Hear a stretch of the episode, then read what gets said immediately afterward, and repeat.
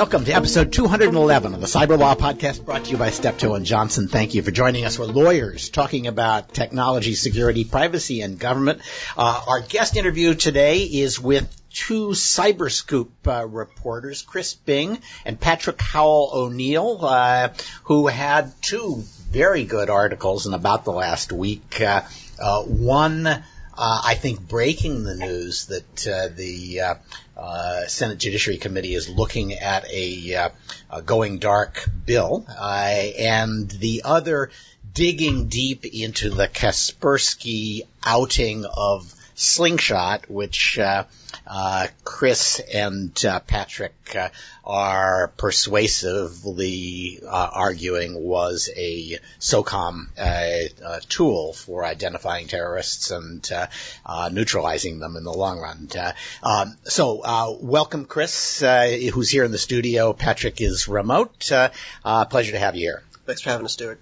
Uh, and uh, for the news roundup, we've got Jennifer Quinn Barabanov, the chair of the firm's class action practice, to talk about uh, autonomous cars, and Brian Egan, uh, uh, partner in our international practice, formerly with the National Security Council, uh, which today gets John Bolton as its principal advisor, right? Exciting. Big day for the National Security day. Council. Uh, okay, and also uh, uh, with the uh, State Department. Uh, we've got Nick Weaver on the line from Berkeley. Uh, hi, Nick. Hello. And I'm Stewart Baker, uh, formerly with NSA and DHS, and holding the record for returning to Steptoe to practice law more times than any other lawyer.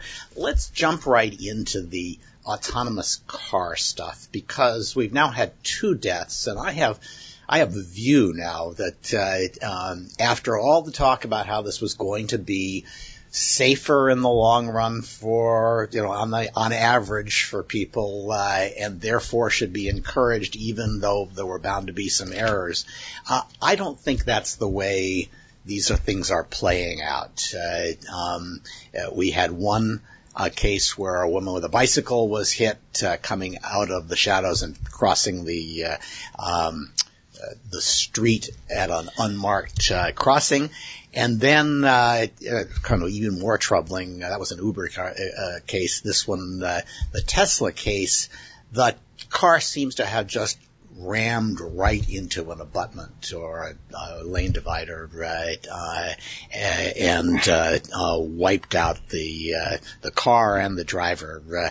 Um, two different reactions. Uber settled that case in a nanosecond. Uh, uh, Tesla wrote a open blog post about the accident, uh, short one. Um, my sense on this is now that we actually see people dying, we have a natural human uh, question about how did they die, and the way they died is not the sort of thing we understand. Somebody wasn't paying attention. They hit the back of a car. Uh, they lost control of the car. It was the car is driving along and it just drove into the abutment. That's what it looks like. Right. Well, I mean, these, these incidents raise some kind of big questions, including about, you know, whether or not uh, traditional liability uh, paradigms can or should apply in these circumstances. Uh, I mean, the first question you asked me, Stewart, uh, when we were talking about this offline was whether or not the Uber settlement was a smart move. Yeah. Um, and I think the answer is unequivocally yes uh, you know, according to the reports, the pedestrian was not at fault. And I think, you know, surprise, some people may be very cynical about these things, but I think a lot of companies really do try to do the right thing. And in this case, it appears that that's what Uber did. Now, it also has. Now, they the, took liability, right? But I guess they, they kind of had to, right? Right. I mean, you know, based on all the reporting, there's very little to su- suggest there was uh, some contributory fault of some kind by the pedestrian, right? And, uh, for them, this is kind of a very tricky moment, right? The, the trickle of adverse publicity that would be associated with ongoing litigation, especially, you know, the plaintiffs' lawyers are all out there trying to jockey for position oh, in yes. this new terrain and, and make a name discovery would be ugly, and, right?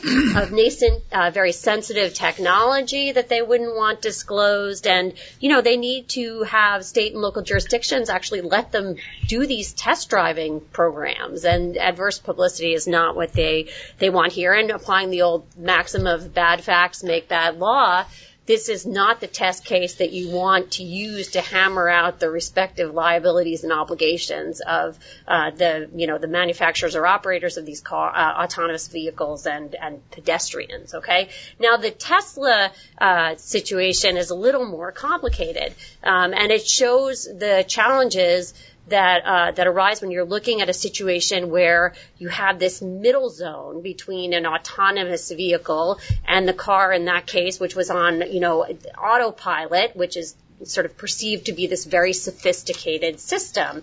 Um, now, according to Uber, you know, you may sort of joke that it was insensitive, but in fact, their post suggests that there is a mechanism in place to remind people to keep their hands on the wheel, um, so that if there is some sort of um, you know, performance issue with respect to the automatic system that they can regain you know, can I can I can I express some cynicism about that? Uh, it's like the the automatic seatbelt things. It's like this naggy thing. Put your hands on the wheel. Put your hands on the wheel. Put your hands on the wheel. That is designed to make sure that if there's a, a, an accident, it's your fault. Right, but I think it also is supposed to intend, you know, sort of, uh, it's supposed to provide you a reminder that the car is not in fact autonomous and not billed as such, right? And so that you can't abdicate responsibility for paying attention to what happened. And it's not clear that that's what happened here. There are some very disturbing reports in the news that in fact the driver had complained about the performance of the system in this particular spot where the accident. Well, and if you can occurred. see how it would, would happen, there, there, was sort of this uh, divider to the left, uh, the lane divider, and there was a a lane marker for people who were going left, which of course moved off to the left, and then a lane marker for people who were staying in their lane, which continued on, and the one that continued on was a little vague. Uh, and there's, you know, I'm jumping to conclusions, but there's every reason to think that the car just assumed that the left-hand lane was the, uh, the, the, the uh, marker that was moving off to the left was its left-hand lane, which was not true. And, and right, it's worse. Okay. Uh, at least one other Tesla owner seems to have verified this behavior at that particular point and for all this talk about Tesla autopilot not being autonomous, it effectively is marketed that way just because of the name. GM is much smarter. Their system of basically the same capabilities called Super Cruise. Yeah, if I and if I I have to say if if there was one place I would expect um, to be uh, the autonomous driving to work, it's stop and go traffic on 101 going south. Uh, you know, it's, it's just, um, it, it, it, ought to be able to stay in its lane and not hit the car in front of it. But that's different than traditional cruise control, which is yes. how the other thing is marketed as kind of an enhanced cruise control. But but to see, I think that this raises interesting issues, right? So so this question of was the road adequately maintained for the car to perform. Um, the automakers are, are, it's unlikely that they're going to be able to push off liability onto the sort of interstate highway system or some right. toll road operator for not maintaining lines, right? But so what is the standard to which these cars are supposed to be built? In other words, you know, if, if the lines are not maintained at all, are they miraculously supposed to still work? You know, all that kind of needs to be worked out and, and figured out.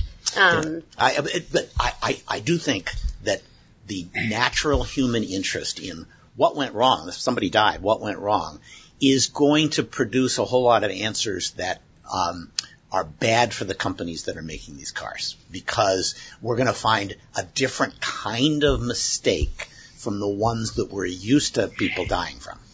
Right, and and it's also uh, fair to say that the the statistical approach um, that Tesla took in its uh, in its blog post is one that we are not used to. It's not a frame that we're used to applying to these accident type situations. So, for example, you no, imagine no, I mean, a world. One might even call it tone deaf. well, I mean, I don't know that I would go that far because it, it in fact, probably is true statistically that, yeah. that, that it's safer. Okay, but, you know, what happens when, you know, you think about that terrible Canadian hockey team accident, right? So is the tractor ta- trailer, if it's autonomous and it perceives a bus in front of it, okay, is this, what is its guidance system supposed to do? Is it supposed to have the tractor trailer drive off a cliff so that just that one guy dies or hit the bus, right?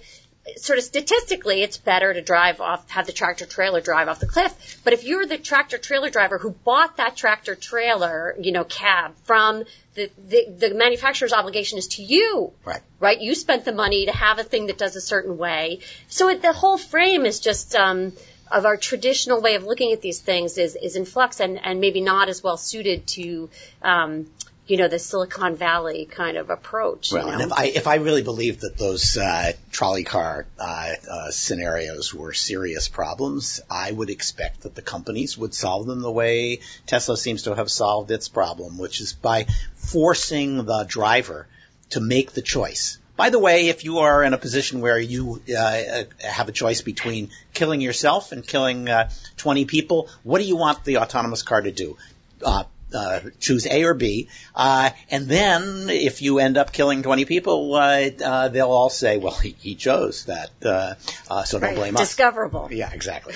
Okay. all right.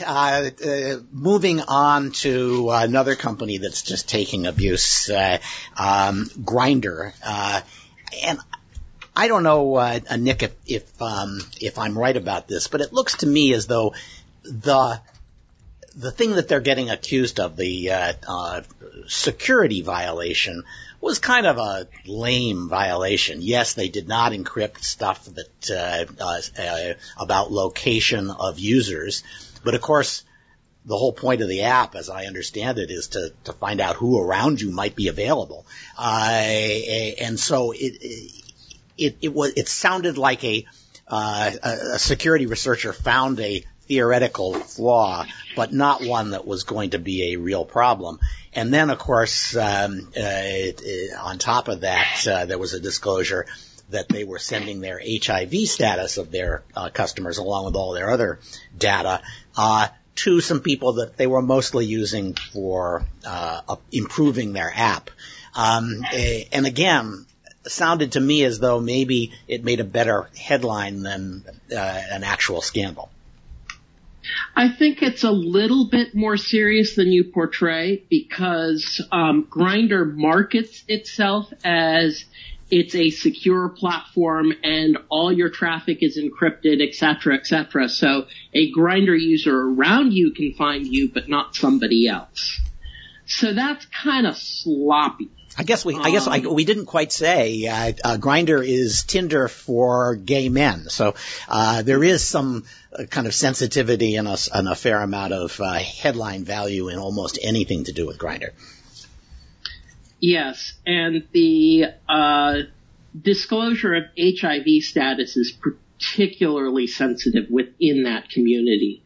So it is something of a betrayal of trust for their customer base. And so they might suffer for it in the marketplace just simply because it is part of the trust they need to establish with their customers. Yeah, although again, it's like you're asked this and the question is, do you want to include this in your profile? So you are making it widely available. Uh, but you, you have some sense of control. I know more or less who's going to be looking at this and why they would find it relevant. Um, uh, but it is, it, it, it's not as though they got this information from the doctors and disclosed it. These, these are things that people affirmatively included in their profile. So as I said, it's probably not legal in terms of risk, but it does have a reputational risk in that community. Yes. Now, I, I, I have to say, I, I, I read an, a, a long uh, list of questions, 13 questions uh, uh, from two senators, uh, Blumenthal and Markey, to the interim CEO of Grindr, asking him all sorts of when did you stop beating your uh, husband uh, questions, and and they kind of, I, I feel like they totally buried the lead in the address of the interim CEO, uh, which is Wan Chai, Hong Kong. It turns out this is a um, uh, Grindr is owned by a Chinese company. Uh, bought it uh, uh in the waning days of the uh, uh, Obama administration because there is no way that a, the purchase would have been approved, in my view, in the Trump administration because of the change of tone in CFIUS. Um, but 13 questions about this, and they never asked once, um, is this data going to China? uh, Chinese 702. And that's the real problem with these services is you're dependent on the other country not being able to use the information. Um, thanks to Don't Ask, Don't Tell, the blackmail ability of that information is reduced, but there's still probably conservatives in that data set who'd be blackmailable, like, oh, say, Mike Pence's bunny rabbit. Um, yeah, who's deeply closeted. That, it's true. Yes. Um, and so that is actually a national security concern. Yeah, yes, it is. I, I, absolutely. Uh, uh, uh, knowing everybody or everybody who's in the market and gay uh, uh, in the United States um, uh, is bound to be useful if you're the if you're Chinese intelligence. and for Markey and Blumenthal not to notice that or ask a question about it just shows how much uh, our current Russia fixation, uh, at least on the Democratic side of the aisle, has distorted our sense of uh, uh what countries we have to be nervous about. I don't know. I think yeah, I think the we... Congress is pretty focused on China and big data, though. I mean, I think that's a, a pretty bipartisan issue at this point. The U.S.-China Security Commission is a joint yeah, uh, I, bipartisan commission. They're just, concerned about I it. I just would have thought when somebody was typing the address in for the interim CEO, yeah. they might have said, "Huh, that's kind of fun." Mm. Uh, but nope. Uh, uh, and do you agree with me that, uh, uh, that that that could not possibly have gotten past this CFIUS?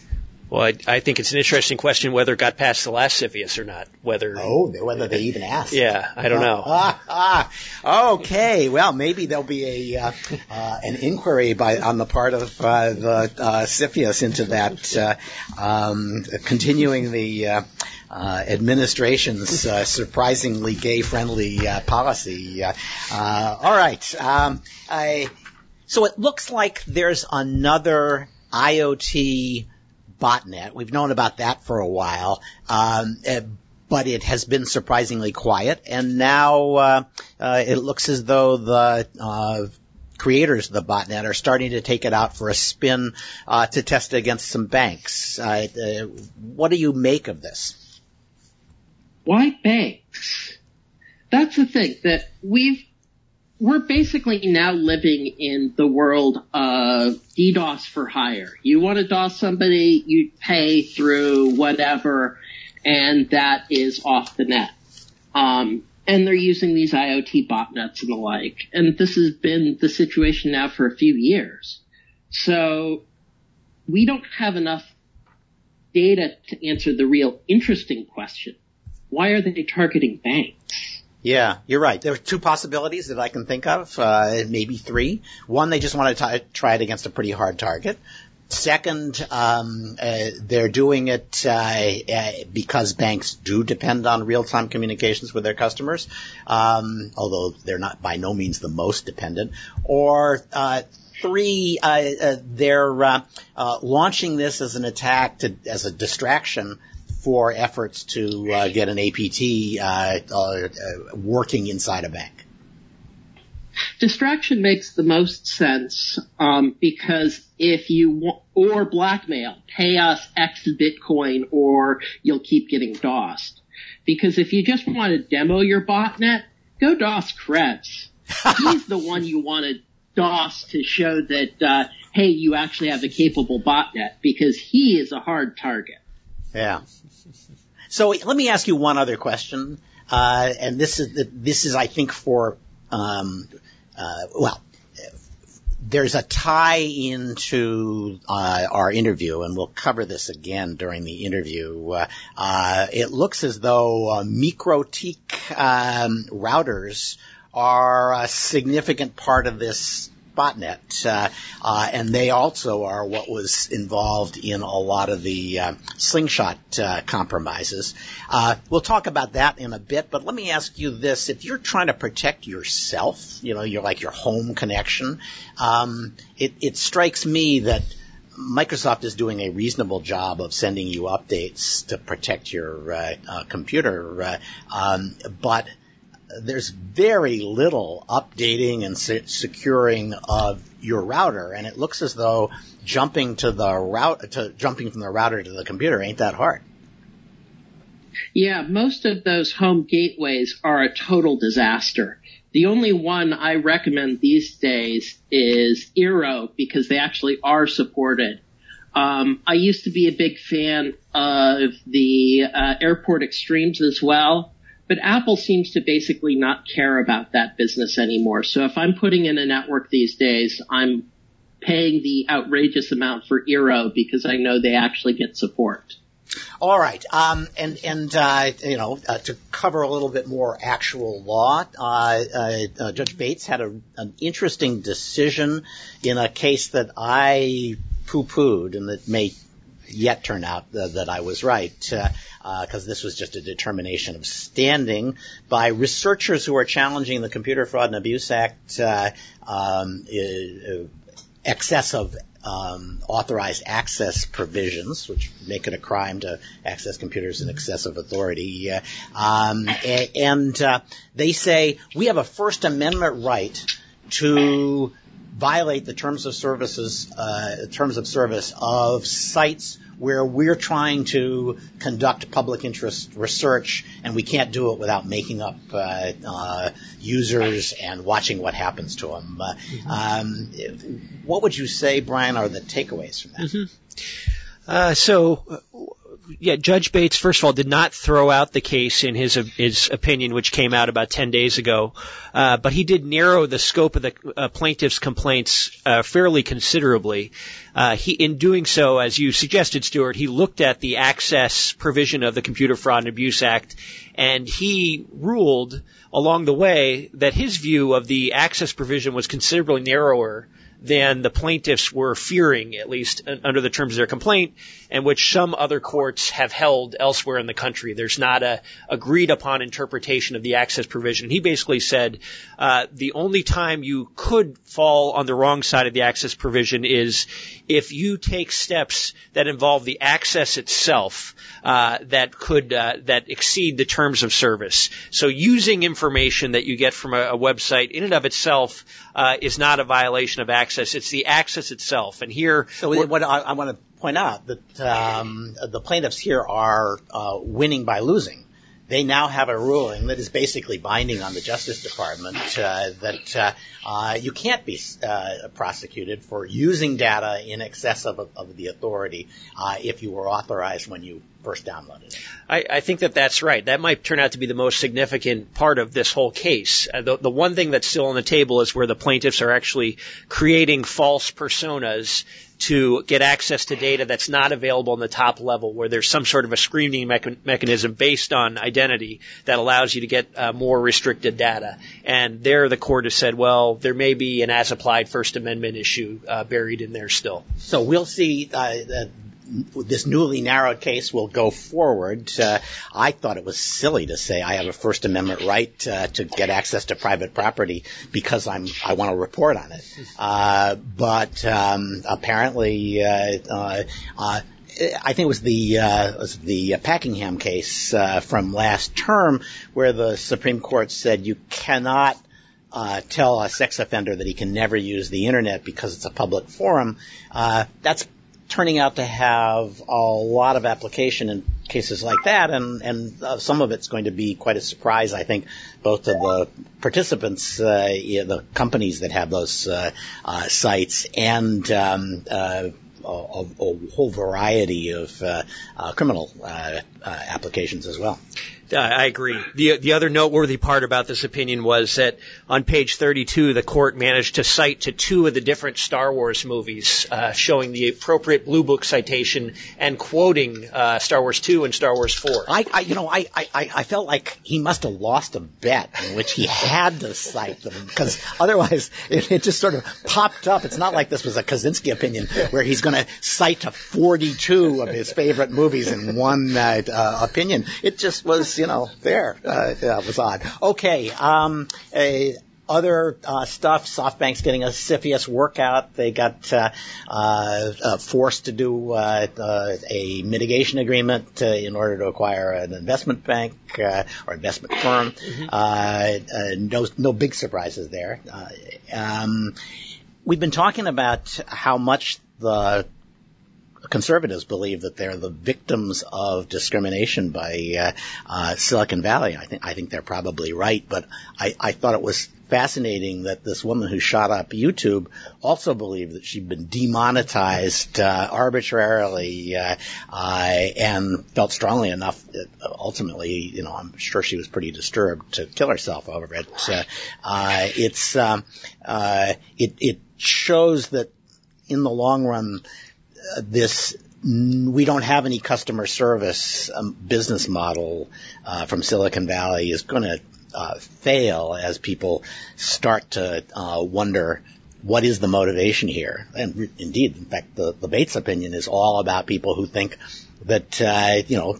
Uh, sneaky things are being done on LinkedIn uh, to their applications that are meant to discriminate against them, um, a, and as as people feel abused by the system and can't find anybody to talk to about it, uh, that's just going to build ill will uh, for Silicon Valley for years. Uh, um, oh, Keeper, uh, Nick, this is this is terrific. Keeper, uh, the uh, password security company that is famous for suing people who find security holes uh, in their uh, or who talk about security holes in their product had another one. It wasn't a big one, but they basically posted uh, their install uh, uh, code and then made it publicly available to anybody who wanted to download it and screw with it. Um, so you know we can look for another libel lawsuit next week. keeper facepalm losers. okay. Uh, and uh, stingrays are blanketing uh, DC. Um, uh, Nick, do you know why it is that hard to find them? Uh, I assume that some of these are legitimate U.S. Uh, law enforcement stingrays, and some of them are the Russians. I, and I would have thought it couldn't be that hard to find them. Right? They're they're broadcasting. Actually, it's really hard because what they are is just there's so many potential cell towers that if you want to make a stingray yourself, all you have to do is take a femtocell, hack it so that you're a man in the middle because the femtocells have uh, bad security, and uh, that's your stingray. So the problem is, is your phone works normally. It looks like any other cell phone and or any other cell tower, and so you really need to have a very accurate inventory of every cell tower in DC to know which are cell towers, which are femtocells, which are stingrays. And then you have the deconfliction problem of, okay, you find a stingray. Is it DC police? Is it, uh, DHS? Is it FBI? Is it FSB? You can't tell. Okay, well that's uh, that is fascinating. I uh, can, I would have thought that um, the FBI would have made that a high counterintelligence priority, but um, uh, they, uh, if they have, they aren't talking about it. Uh, all right, let's move on quickly because the FBI is going to be the first of the two stories that um, uh, Chris and Patrick worked on uh, that I want to talk about. Uh, uh, our guests for the interview today are Chris Bing and Patrick Howell O'Neill of Cyberscoop, who have had two really uh, good um, scoops or quasi scoops, um, uh, and um, uh, one Patrick is here by Skype. Chris is here in the studio. first, let me ask you guys, what the hell is Cyberscoop? So that's that's a that's a good question. Um, Cyberscoop was launched uh, about a little over a year ago. Uh, it's a publication by Scoop News Group, which has been doing reporting on the federal government and IT for about eight years. But I, I joined. Well, they do Fed Scoop, right? Yeah, they do Fed Scoop, State Scoop, Ed Scoop, all the scoops. Uh, and and so when they launched this product, they wanted to have a more broad focus beyond the federal government to look at national security, foreign affairs, basically all things that encompass cybersecurity. And so that's um, about the time that Patrick and I joined, and we've really hit the ground running. We're fortunate to have a good team and we've been able to break some important stories. Yeah, so the first story, uh, which I have not seen anywhere else, uh, and still haven't seen a lot of pickup on it, uh, is um, a story that said that uh, um, Senator Grassley, Senator Feinstein uh, are working within Senate Judiciary on a bill that is meant to address the going dark problem that the FBI has been complaining about and that Silicon Valley has been uh, busily denying can can be done because math. Um, and and as that um, line of defense breaks down, uh, and no one thinks that it, this can't be done. It's a question of trade-offs. Um, it, it, looks as though the FBI is making some progress with the Senate uh, Judiciary Committee. What what did you find out about that? Yeah, so um, we reported this last week. Essentially, there's an effort within DOJ led by uh, Rod Rosenstein, the Deputy uh, Attorney General, who has been passionate around this issue of going dark or uh, essentially overcoming the going dark issue, which is when um, aspects of an investigation um, cannot be pursued because data is encrypted, right? This is something that I think caught the most media attention uh, following the San Bernardino shootings, where one of the suspects' iPhones was uh, encrypted. It was an iPhone 5C, which led to a uh, pretty public and nasty PR battle between the FBI and Apple.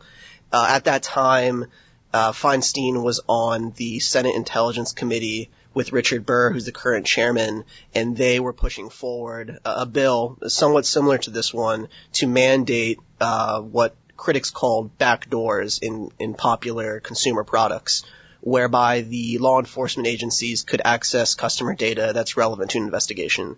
That bill was never actually introduced. It was pretty widely criticized. Uh, and then following that, I believe it was last year, Senator Feinstein mentioned that she would like to um, essentially revisit uh, the idea of a bill and pursue it once again. And Grassley has uh, similarly voiced interest in, in a potential bill. What we found was that staffers for Senate Judiciary have been talking to lobbyists and other representatives of large tech companies to essentially get feedback for a potential bill. When the, well, I, you know, I expect the most of the feedback is along the lines of "Hell no, we hate it." Um, eh, but of course, um, if you're working for a, a corporation, uh, there's a point at which you have to say, okay, that's not working. Instead, we should say, we should start to try to steer the direction of the bill. Do you get the sense that that's what's happened? To some degree, yes. I think one of the companies need to look at that's its relationship with the government has been very complex and dynamic is Microsoft. If you recall earlier this year, um, Thomas Bossert mentioned Brad Smith's name when describing the WannaCry attribution decision. Uh, Microsoft is obviously an important player in any encryption debate, given the products that they offer and the encryption that they use.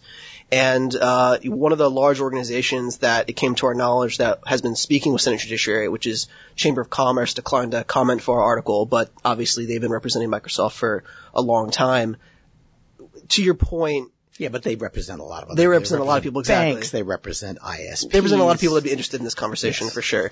I think this we're waiting. I think right now, in terms of Congress, they're waiting for the right time um, where a bill could be introduced and it's tenable and it makes sense.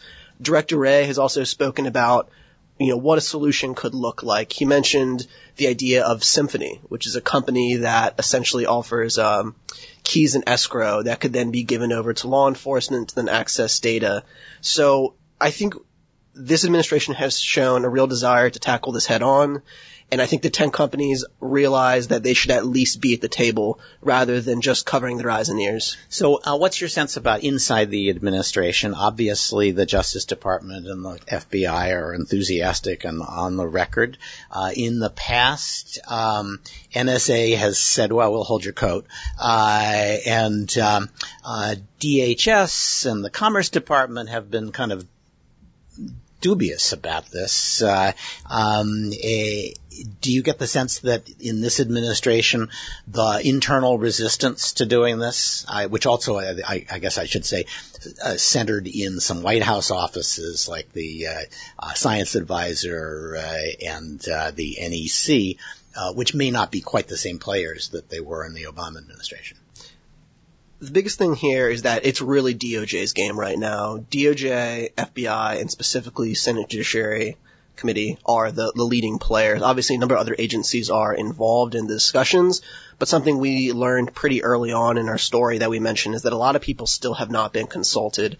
Elements of DHS still know very little about what a bill could look like out of the committee, and um, you know it's still early on. A lot of people have barely been involved with the discussions, so there is obviously um, a lot of inspiration to move forward with a bill, but talk still early on. So I here's my theory on this. Um, it, it, has to do with the Trump administration. They um, uh, the Trump White House is, has its own fights and its own turmoil, uh, and it's almost all kind of internal to the to the White House, uh, which means that there's no unified, disciplined interagency process for secondary decisions.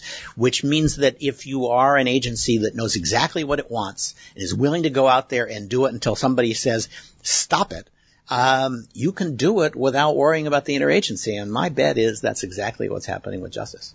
I think you might be right. I think objectively we can say this organization has been quite disorganized in a lot of similar efforts, and we could be seeing that some of that today. Yeah. Okay. All right. Um, so that was uh, sort of a story that came up uh, uh, quite recently. I wanted to go back and talk about the Kaspersky story, um, in which they did an analysis of a of an actor, a, a, cyber threat actor that they called Slingshot, which they said they they hinted quite broadly was the United States. Um, and you guys did a, a story that. Uh, laid out in much more detail who you thought it was and uh, uh, what the impact might be. Right. So I'll I'll sort of dive in first, and then Patrick will will follow up on me with some more details. In early March, Kaspersky released a report following a threat actor a threat group known as Slingshot. One of the things that we picked up on right away was the targeting pattern for this this malware campaign was largely in countries in Africa that had previously been a focus for counterterrorism operations. There was also mention in the report of similarities between Slingshot and two other APT groups, the Lamberts and Equation Group, which we've since largely found out the public realizes is really CIA and NSA operations, right? Um, so given the overlap, given the area where it was focused, and given that it had been active since at least 2012 based on Kaspersky's analysis, we started thinking, hey, we should be looking at this a little bit more closely. Um, we spoke to current and former intelligence officials who ultimately were able to tell us and sort of uh, paint a picture of this expansive cyber espionage operation for counterterrorism purposes that was run out of SOCOM, specifically by JSOC, and it was done to ultimately identify terrorists on the ground. Hmm. Uh, Patrick, what can you add to that? I think one of the interesting things that this uh, did here was kind of spark a, a conversation around the industry among people who were following this about what the responsibility is of um, cybersecurity companies when they come across, uh, first of all, nation state activity in general, but more specifically counter-terrorist uh, operations. And I think that it's an interesting but often not talked about uh, aspect of cybersecurity research because you do come across uh, these instances where uh, there are boots on the ground, uh, there are lives at risk. Uh, that's what the current and former U.S. Uh, intelligence officials told us, um, and so it, it kind of got a really interesting conversation going, um, where people, a lot of people feel let's say different ways, but there are definitely companies out there that actively, when they come across things like this, do not uh, publicize it in their annual, you know, Cancun party. Um, and then the other thing, obviously, is the background, the context of the Kaspersky uh, U.S. you know uh, fight uh, controversy.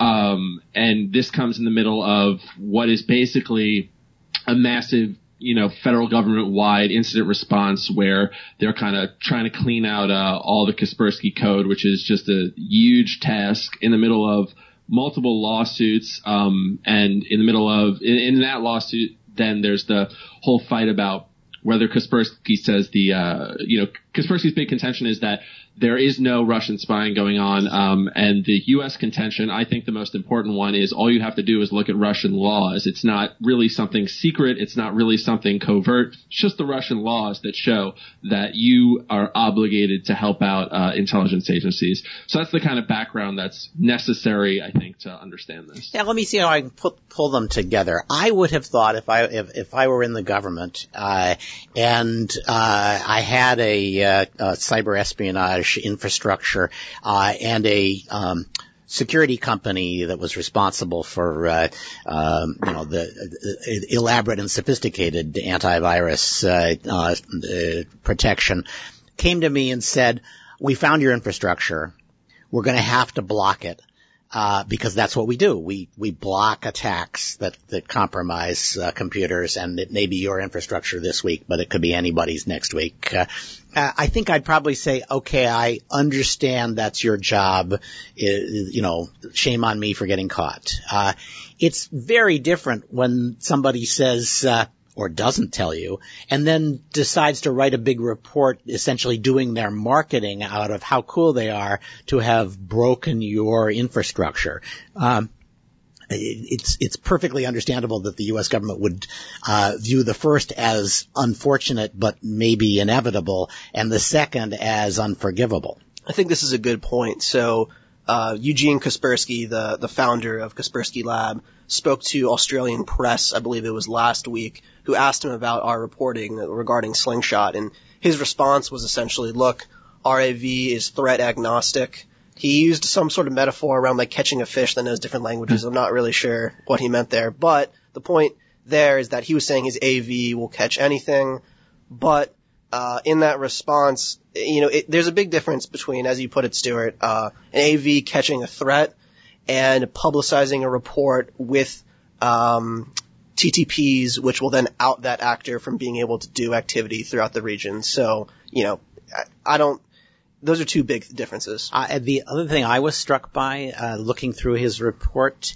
he said we found a hundred incidents of this, mostly running on individual individual machines, right? The, you know, a terrorist in uh, Yemen running his own home uh, machine, uh, getting compromised because he's got a router that's been compromised. Uh, um, and I thought to myself, you know, it's sort of hard to make the argument that you are um, solving the world's problems by publicizing this if there are only a hundred people in your entire network that you have found to have the problem. Uh, if there's a case for quietly just um, blocking it, you would have thought that this would have, would have been that case. Uh, and so there has to be an element of kind of up yours to this report yeah, I think some people caught that who reacted to our story.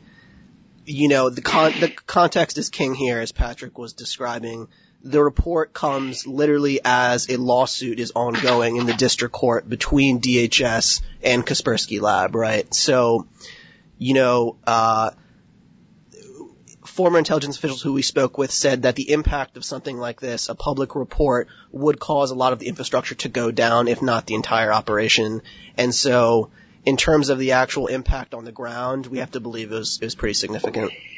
So, did, did you talk to anybody about the uh, the legal consequences of this? Uh, uh, you know, a lot of loss, a lot of companies are getting sued, Twitter and others, uh, um, for uh, uh, material assistance to terrorism because they allowed ISIS or Al Qaeda operatives to recruit on their network. Uh, um, I wonder if there isn't a certain amount of liability or risk of a lawsuit against Kaspersky uh, for material assistance to the terrorists whose um, uh, systems are no longer being compromised and whose acts of terrorism are now therefore facilitated by that.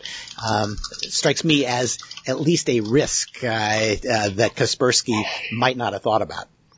Yeah, I think this is a good question, but my immediate thought with that is for that lawsuit to exist, the U.S. government needs to formally come out and confirm all of our reporting, confirm that those were their implants, and they're just simply not going to do that. Yeah, that would be good for you. Uh, it, uh, you know, the Pulitzer waits. Uh, it, uh, um, so so far, this is all just anonymous sources, uh, uh, but I assume multiple anonymous sources. We, yes, we had a significant amount of sourcing for this article as one would need to have and we feel that our rea- the reaction to the story, the comments by Eugene, and comments that we've received since then have confirmed a lot of what we reported. Let me ask you one other question. Uh, um, I have a question too. Okay, go ahead, Nick. I have a damage assessment question. Um, the difference between doing it privately and doing it publicly, I'm not sure if that would have a significant impact given the AV systems generally uh, share a lot of information. Um, so Kaspersky would block it, but so would all the other major ones. They, so they, still all be, have the they'd be keying, infrastructure damage. They'd be keying off each other's signatures. Is that what you're saying? Yeah, and it's more than that. There's there's formal information sharing where they share malcode samples, etc. Um, it's a remarkably cooperative community. But the other question is, and I don't know if any of your sources address this, you really burn three things when something like this happens. You burn the exploits, but those get burned anyway. And let's face it, those micro, routers are such a POS that you can keep pwning them. Um, you burn the instance of the malcode that it's now detectable, but that's easy to substitute because it's the halting problem. And finally, you burn attribution. So now your no, your malcode infrastructure is no longer non-attributable. But I wonder how much the latter matters to SOCOM. Yeah, you uh, can now attribute that uh, SOCOM's looking at your computer, but well, uh, we're attributing that to with a hellfire down your throat. yes, that's true. That's right. uh, the, Hellfire does sort of uh, uh, leave a signature. I think they usually do the Hellfire a couple of miles away from where the computer is to try and uh, confuse confuse the attribution just slightly. Oh, so um, they don't actually use Wi-Fi as the targeting signal? Yeah.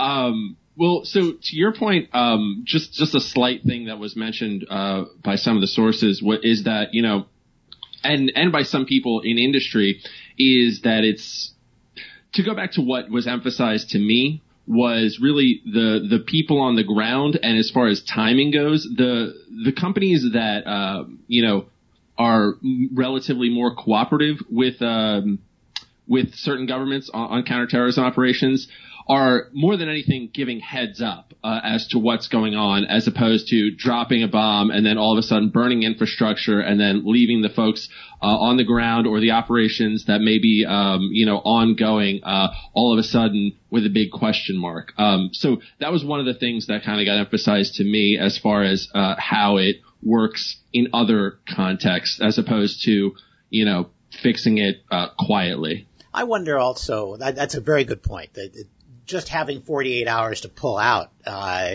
has a lot of value. Uh, uh, but I also wonder whether, in the long run, these information sharing deals across um, uh, borders of real um, cyber uh, conflict are going to be sustainable. I, I, just wonder how long people are going to feel comfortable sharing information with Kaspersky and how long Kaspersky is going to feel comfortable sharing information with people who are uh, uh, working for for the U.S. Uh, uh, government. Uh, I wonder that that could all fall apart over time. I'm, I'm, guessing we don't share a lot of information um, with some of the Chinese uh, companies, uh, Qihoo and a couple of others. Tencent. yeah, Tencent. Yeah. I, I, they are late enough to the party that they just never may have been admitted. So I will plug another CyberScoop story. Uh, I believe it was last year, we reported that the Cyber Threat Alliance, which is run by Michael Daniel, the former White House cybersecurity coordinator, um, essentially blocked Kaspersky from joining the Cyber Threat Alliance. If you're not familiar with what the Cyber Threat Alliance is, it is a um, collaborative organization that combines uh, these different threat intelligence and AV companies together to share threat intelligence. And uh, when Kaspersky approached Daniel and the organization, based on our previous reporting, they were essentially pushed aside and not necessarily taken seriously. And I think this speaks to uh, concern that, that Stewart mentioned, which is the balkanization of cyber threat data, right? We have this very valuable um, commoditized intelligence, and it's not wild to see a future in which countries hold this very closely and are not sharing it across borders. A great example of this is we also reported recently that um, some of the best Chinese vulnerability researchers were discouraged from attending a conference in Canada, Pwn2Own. And this By the, brings by the Chinese government. by the Chinese government. Uh, we're not necessarily sure if it was the Chinese government or their employers, uh, exactly who told them, but it's a broader effort in China to hold zero day information closer to the country, given the understandable value of this type of information. It, it, it is unfortunately in everybody's interest to share less data than, than we may be sharing now. Last question. Um, this was a, a very sophisticated uh, uh, tool uh, set of TTPs uh, and uh, not directly associated with the usual government suspects. Um, to what extent do you see SOCOM's capabilities as independent of cyber commands? Uh, uh, is this just they had the money, they went out and uh, uh, purchased this capability, and it has nothing to do with cyber command, or is this a indirect measure of cyber command's own capabilities? So this is a great question that we sort of grappled with, and um, you know, a book that we looked at throughout, and I have to mention here is "Relentless Assault" by Sean Naylor, who's now a national security reporter with Yahoo. Uh, I think to to get to this question, SOCOM had a ton of money and growth in the post uh, September 11th climate, right? There's been a lot of reporting around uh, just how much funding went to SOCOM and their ability to build new tools and capabilities during that time frame. I thought they were Obama's favorite military uh, uh, unit uh, by far. I, I think they were. And so, to some degree, from our reporting, we saw SOCOM essentially build out this unit called uh, CNOS, uh, Computer Network Operations something. And essentially, this unit was involved with uh, essentially human involved cyber operations on the ground to collect intelligence, right? So whether that's directly involved with Slingshot is sort of a question that we were trying to answer. Um, but at the same time, something that we've noticed just historically is that there is a meshing of TTPs across these different threat groups that are associated with the U.S. government, whether it's Equation Group, which is believed to be NSA, the Lamberts, which is believed to be CIA, or Slingshot, which is now, um, as we've reported, tied to SOCOM and JSOC. There's a there's a meshing of all these different capabilities, and so you can certainly see talent share because there's a limit of talent and funding across the federal government, to be honest, when it comes to developing these offensive tools. So um, I would not be surprised at all if uh, CIA talent, NSA talent was involved in these SOCOM missions as well. All right. Well, we always ask our uh, guests if they have any um, news stories or uh, events that they want to plug. Uh, uh, so, Patrick, Chris, anything you want to tell us that you've got that you're sure is coming out soon? Patrick? Uh, I guess it's my uh, official duty to plug San Francisco Cyber Talks, which is uh, our event coming up. It's uh, adjacent to RSA, but better than RSA, and has a bunch of uh, really good government and industry speakers on uh, cyber on cybersecurity. Rob Joyce, Jeanette Manfra, um, and so if you're in SF for RSA um, and don't want to have your brain melt all five days for RSA, come check it out on Monday. Okay, it'll be Monday, the Monday of that RSA more or less kicks off. A week from now, yeah. Yep. Okay. Thanks to Chris Bing. Thanks to Patrick uh, Howell O'Neill uh, and to uh, Cyberscoop, uh, a new player in uh, cyber uh, law and cyber espionage and cyber attack journalism. thanks also to Jennifer Quinn Barabanov, to Brian Egan, and to Nick Weaver. This has been episode 211 of the Cyber Law Podcast brought to you by Steptoe and Johnson. don't forget, we are seeking a part-time intern at our Washington, D.C. offices to work just on the podcast, uh, probably 10 or 15 hours. Uh, if you go to uh, steptoe.com slash careers, I have now persuaded myself that you can find it uh, on that very page, uh, the announcement, and uh, you can make an application if you're interested. Uh, and if you want to send us names for people that we should be interviewing, please do that. Um, uh, if you uh, if you had sent us Chris and Patrick's uh, name, you would be getting one of our coveted cyber law podcast mugs, which they're both getting. Uh, and uh, uh, we welcome other suggestions. Uh, send them in and we will put them on the uh, on the air. Uh, and we hope that you'll join us once again then and other times for uh, insights into the latest events in technology, security, privacy, and government.